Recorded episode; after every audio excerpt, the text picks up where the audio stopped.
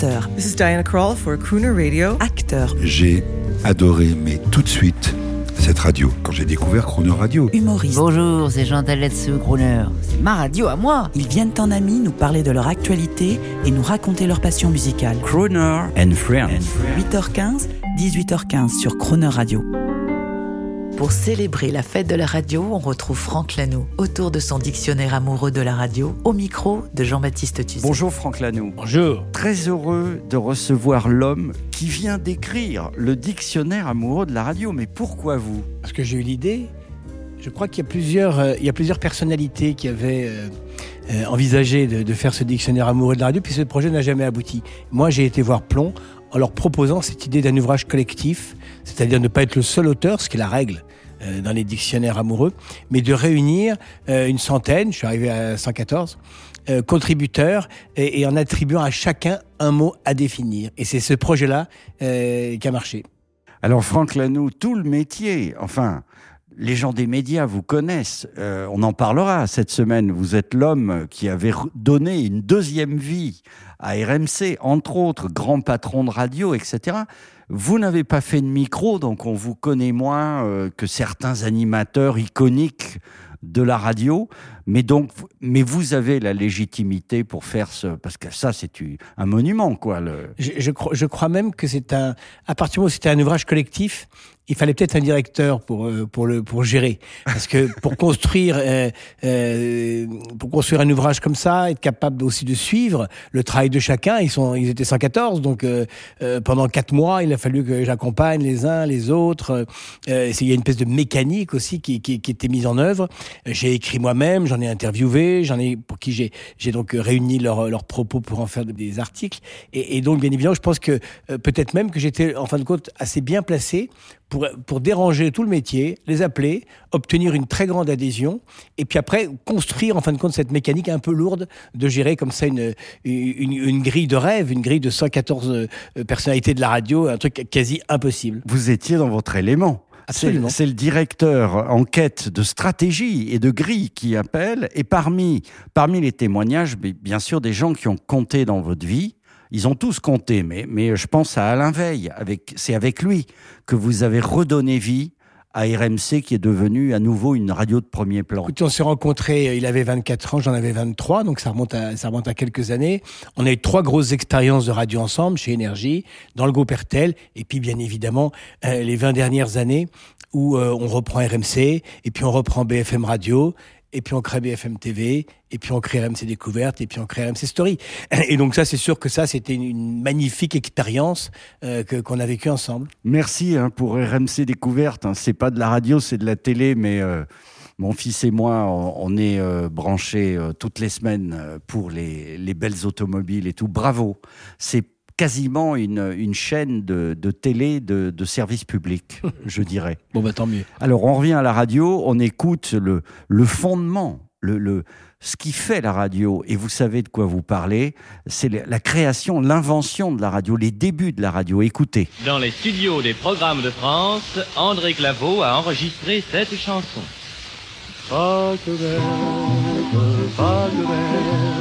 Donne-moi ton petit cœur. Bing Crosby is coming back on the air tonight. Of the night meets the gold of the day. Franck Lanoux, ça, vous aurait plu, ça. On vient d'entendre un immense orchestre, on est en Amérique, on est dans les années 30, Bing Crosby, ça parle, ça chante en direct, c'était extraordinaire cette époque. Bah, la radio était, était au centre de la vie. Enfin, c'était le premier moyen de, de, de connexion euh, entre les gens. Et donc, la radio avait un impact extraordinaire. Moi, je suis content dans le dictionnaire, c'est qu'on a aussi été capable de raconter euh, parfois des histoires, en effet, de gens qui se retrouvent autour euh, d'un poste, puisqu'à l'époque, la radio est un meuble dans le salon, et on se retrouve autour de ce meuble pour, pour, pour écouter la radio en famille. Et Ça, le micro Le micro Ah bah, L'invention euh, du micro Le micro est un, est un élément bien sûr majeur, mais, mais euh, euh, vous avez même vu qu'on a été, euh, pour Jean-Jacques Bourdin par exemple, était capable d'aller rechercher un micro un peu ancien, un vintage, qui rappelle aussi toutes ces années-là. et qui rappelle, mon cher, les crooners. Parce que j'ai le plaisir de vous le dire, c'est la géographe de la musique qui vous parle.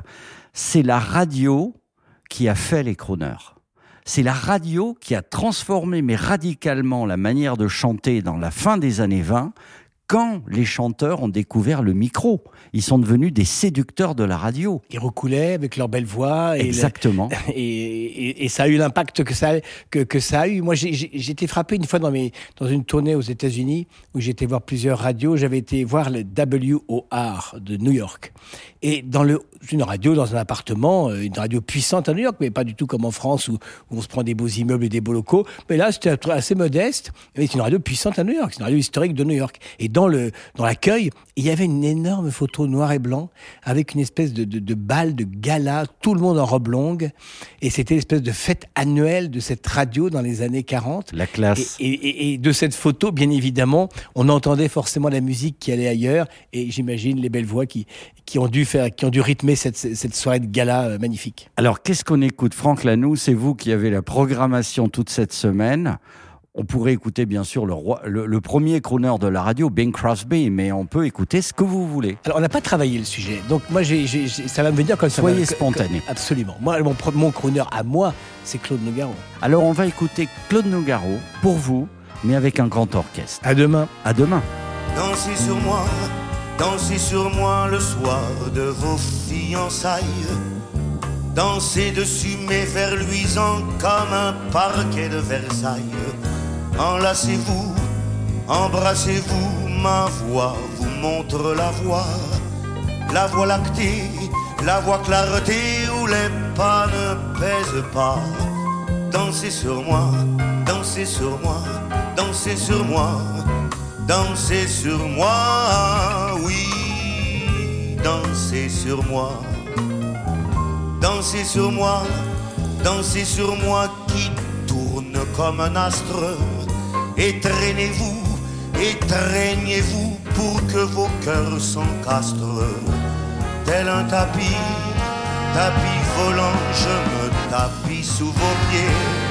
C'est pour vous tous que sur mes doigts la nuit je compte mes pieds. Dansez sur moi, dansez sur moi, dansez sur moi, dansez sur moi.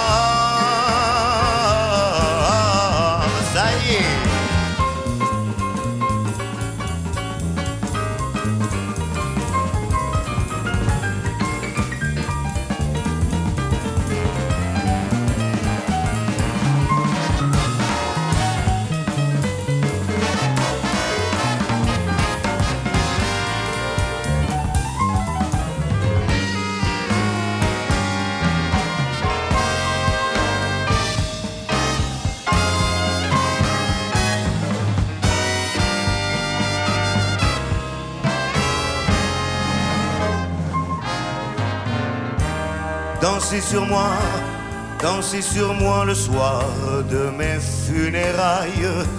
Que la vie soit feu d'artifice et la mort un feu de paille. Un chant de cygne s'est éteint, mais un autre a cassé feu. Sous un saphir, en vrai saphir, miroir de mon sillon neuf. Dansez sur moi, dansez sur moi, dansez sur moi, dansez sur moi, dansez sur moi.